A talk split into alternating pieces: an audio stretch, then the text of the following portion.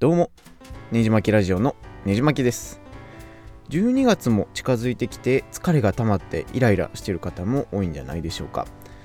ということで今回はおすすめのストレス解消法を7つお届けしようかなと思います。それとは別にですね最近ツイッターで見かけたんですけれども、えー、カウンセラーが効果を認めたストレス解消法を4つのですねカテゴリーに分けて、えー、2軸でマッピングした図みたいなのがあるんですね。それを見かけると結構分かりやすく、えー、ストレス解消法を発見することができて、えー、なかなか良かったので、えー、ちょっと喋りたいなと思います。でこの図によるとですねストレス発散法が4つのカテゴリーに分かれてて、えー、1つ目が発散系2つ目が動的、えー、3つ目が性的、えー、4つ目が浄化系っていう分かれ方をしてて、まあ、具体的に言うとですね、えー、発散系はなんか大声で歌うとか、えー、打つとか叩くとか飲むとか騒ぐとか。で性的はですね、えー、情的はあお風呂マッサージとかあ瞑想とかですね。自然に触れるとかそんな感じとか、えー、っていう感じでもういろんなストレス解消法が載っててですね、参考になるので、ぜひ見てみてください。ということで、えー、まず僕のですね、おすすめのストレス発散方法、1つ目をお届けすると、お風呂でアロマオイルを垂らして、えー、ゆっくりするということですね。で、最近、えー、まあ去年ぐらいからかな、あ無印かどっかで、えアロマオイルをふとした瞬間に買ってみて、えー、使ってみたんですけどこれがなかなか良くて、えー、いろんなアロマオイルを今まで試してきました。で、えー、まあなんかアロマオイルって聞くと特別な機械とかディフューザーみたいなのを買わなあかんなって思ってる方多分多いと思うんですけどもわりかし僕はそんなん気にせずに勝手に使ってて、えー、例えばそのお風呂でアロマオイルを垂らして使ってたりします。で、まあ、お風呂自体もなんかリラックスできるんですけども、本当にいい匂いを嗅ぎら嗅ぎながら、半分寝ながら、なんかラベンダーの香りとかを嗅ぐと、本当になんかイライラも消えますし、えー、すごくおすすめです。で、個人的にそのリラックス向けにおすすめの匂いはですね、まあ、あの定番のラベンダーと、僕的にはブラックプルースっていうやつがおすすめで、えー、まあこのブラックプルースってやつはあのいわゆるあの松葉の匂いなんですね。まあ、イメージするとその欧米の深い森の立ち込める匂いみたいな感じで、えー、例えるとそのユニバーサル・スタジオの E.T. アドベンチャーの匂いわかる方はいますかね？あの森の匂いですね。であの分かる人だけに伝わる表現だと思うんですけどもそんな匂いがします。で僕はすごく落ち着くんでこれ本当におすすめです。で、えー、アロマってなると結構柑橘系のレモンとかオレンジをを嗅ぎたがる方多分好きな方多いと思うんですけどもそっち系はですね、えー、どっちかというとリフレッシュして脳をすっきりさせる作用が多いのでどちらかというと夜よりも朝朝に向いてる匂いなので、えー、そっちはそっちで朝起きた時とかに試してみたらいいんじゃないかなと思います。他にもなんか疲れて眠れない時とか枕元に、えー、ティッシュを置いてそこに数滴垂らしたりえー、そんな勝手な使い方をしてます。本当にあの、アマゾンとかでですね、あのー、アロマオイルセットみたいなのが1500円ぐらいで、えー、5種類入ってみたいなのがあるので、まあ、それで十分数ヶ月、3、4ヶ月は持つので、えー、一度はお試ししてみてはいかがでしょうか。で、僕のストレス発散方法2つ目は、観葉植物を育てるってことですね。えー、で、まあ、あの、例えばその、オフィスのデスクの横に、えー、1鉢か2鉢ちっちゃいポトスとかあパキラとか置いとくとですね、えー、すごく可愛いです。しかもまあ値段もですね、言うて、えー、1000円とか2000円でそこそこおしゃれな鉢の観葉植物を買えますので、えー、まあ値段もお手頃かなと思います。で結構疲れた目にも効きますしなんか今のデジタルエイジの中あ世の中。なんか人間本能的にですねなんか自然に触れるとすごく癒されるというか。なんか本当にデスクに2つあるだけで殺風景なデスクがなんかフレッシュに本当に変わります。でなんかやっぱり生きてるものがすぐに近くにいる感じがするのってなんか存在感だけでも落ち着きますね。で結構デスクとかに置いてるとなんか女性受けも良くてそういうのもいいかなと思います。で最近はその多肉植物ブームで植物系男子も増えてるのでなんか手入れが楽ちんな、まあ、水もそんなにいらない多肉植物から始めるのも個人的にありかなと思っています。で3つ目はランニングですね。まあ、以前初期のポッドキャストでお話したんですけれども僕本当に走るのが好きで週に34回はほんまにその日の汚れを落とすような感じで走ってます。で、えー、なんか自分の体をそうですね痛めつける感じであの脳の疲れ的なストレスを感じさせないようにするというかアドレナリンとかあドーパミンが出るとですねそのイライラみたいなのを感じなくなるというかほんまにすっきりしますね。まああの必ずそのランニングをしろとは言わないんですけどもまあなんかテニスとかなんかあなんやろゴルフとかあ何でもいいんですけど。そういうスポーツ系のですねストレス発散方法は一つはあ健康的な意味でも持ってった方がいいんじゃないかなと思います。ということで4つ目は、えー、読書ですね。えー、僕まあ昔から本を読むの好きなんですけどもやっぱり現実逃避には結構読書って向いてるんじゃないかなと思います。まあ、映画もいいんですけれどもストレス発散っていう意味ではちょっと重たいかなって感じる方も多いと思うので、まあ、読書だと自分の頭の中でイメージを思い浮かべるだけでいいしかつなんか自分のスペースあ自分のペースでですね、えー、ゆっくりでも早くでも進められるのでそういうところが読書のいいところかなと思います。で普段ですねそんな本読まへんでっていう方はあのー、エッセイですね絵を一つ一つ読んでいくとかあ他にはあれですね短編小説を一つ一つ毎日読み進めていくとかそんなんでも十分かなと思います。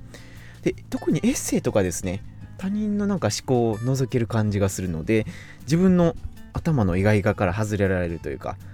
あ僕の個人のおすすめとしては旅のエッセイとか料理のエッセイとかほんまに現実逃避できるのでおすすめです。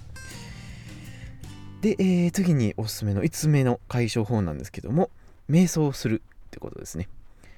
まあ、要するにあの最近流行りのマインドフルネスってやつなんですけども、僕結構そういうの流行る前からあ寝る前にやってたりしてました。で、結構寝つきが悪いんで、えー、なんかあのー、そうい寝る、なかなか寝れないって方にも個人的にはおすすめです。で結構思い入れが強いので、これに関しては別のエピソードで、えー、まるまる瞑想とかマインドフルネスについて語ろうかなと思ってます。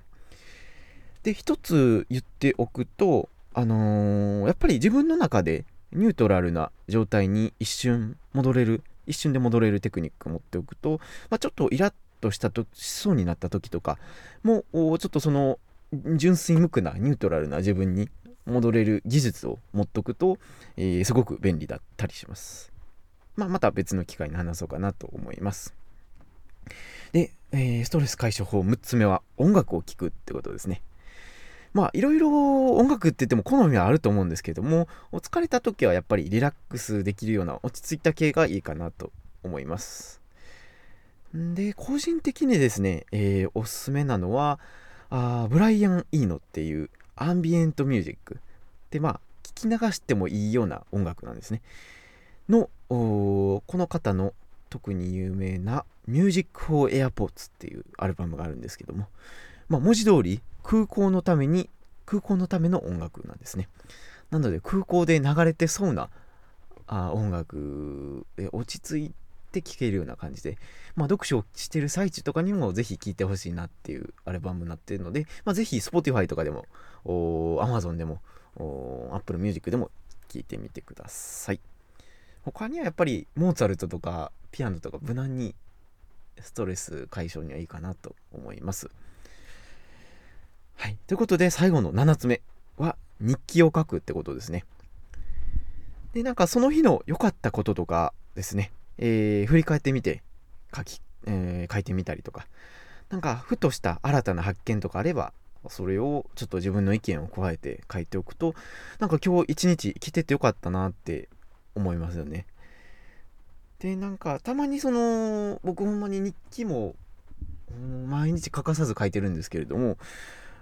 なんか12年前の今日何してたかなとかあ2018年の11月28日何してたかなとかって思って振り返ることがあるんですけども思い返すとですねほんまにしょうもないことで悩んでたなとかちょっと昔と比べて成長しちゃ成長したんちゃうかなとかあ思うことがあったりえ記録しておくと何かしら得なことがあるので、えー、本当に日記を書く1日1行でもいいんでおすすめです。はい、ということで、えー、おすすめのストレス解消方法7つ話してみました。で、えー、まあ一旦えー、全部言うとですね1つ目が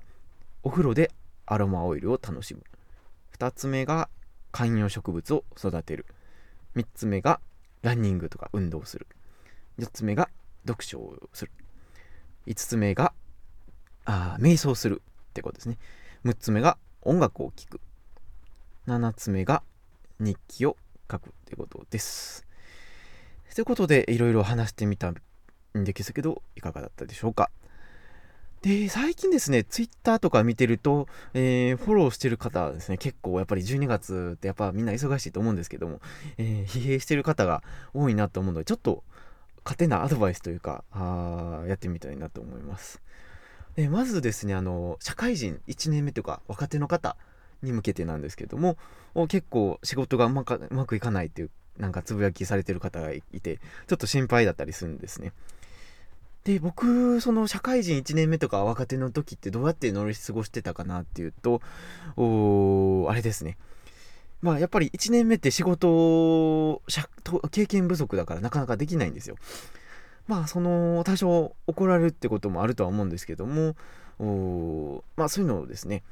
まあ、そういう時はなんか上司の若い頃自分と同じ年齢の上司をちょっと想像して、えー、その時期の上司よりは仕事できてるやろって、まあ、勝手な想像をして、えー、乗り切ってました。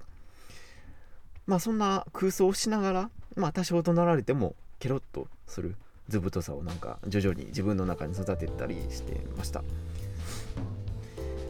で、えー、次はですね、就活で悩んでる方とかですね、えー、ちょっとちつらっとこうツイッターで見かけて、えー、なんか大変だなと思ったので喋ってみたいなと思います。で今のですね就活の事情ってやっぱり昔の氷河期の時代と比べると本当に恵まれてるんですよ。で、えー、ほんまに人事部なんて人が取れなくて焦ってますからあの面接とかでもあのえー、ほな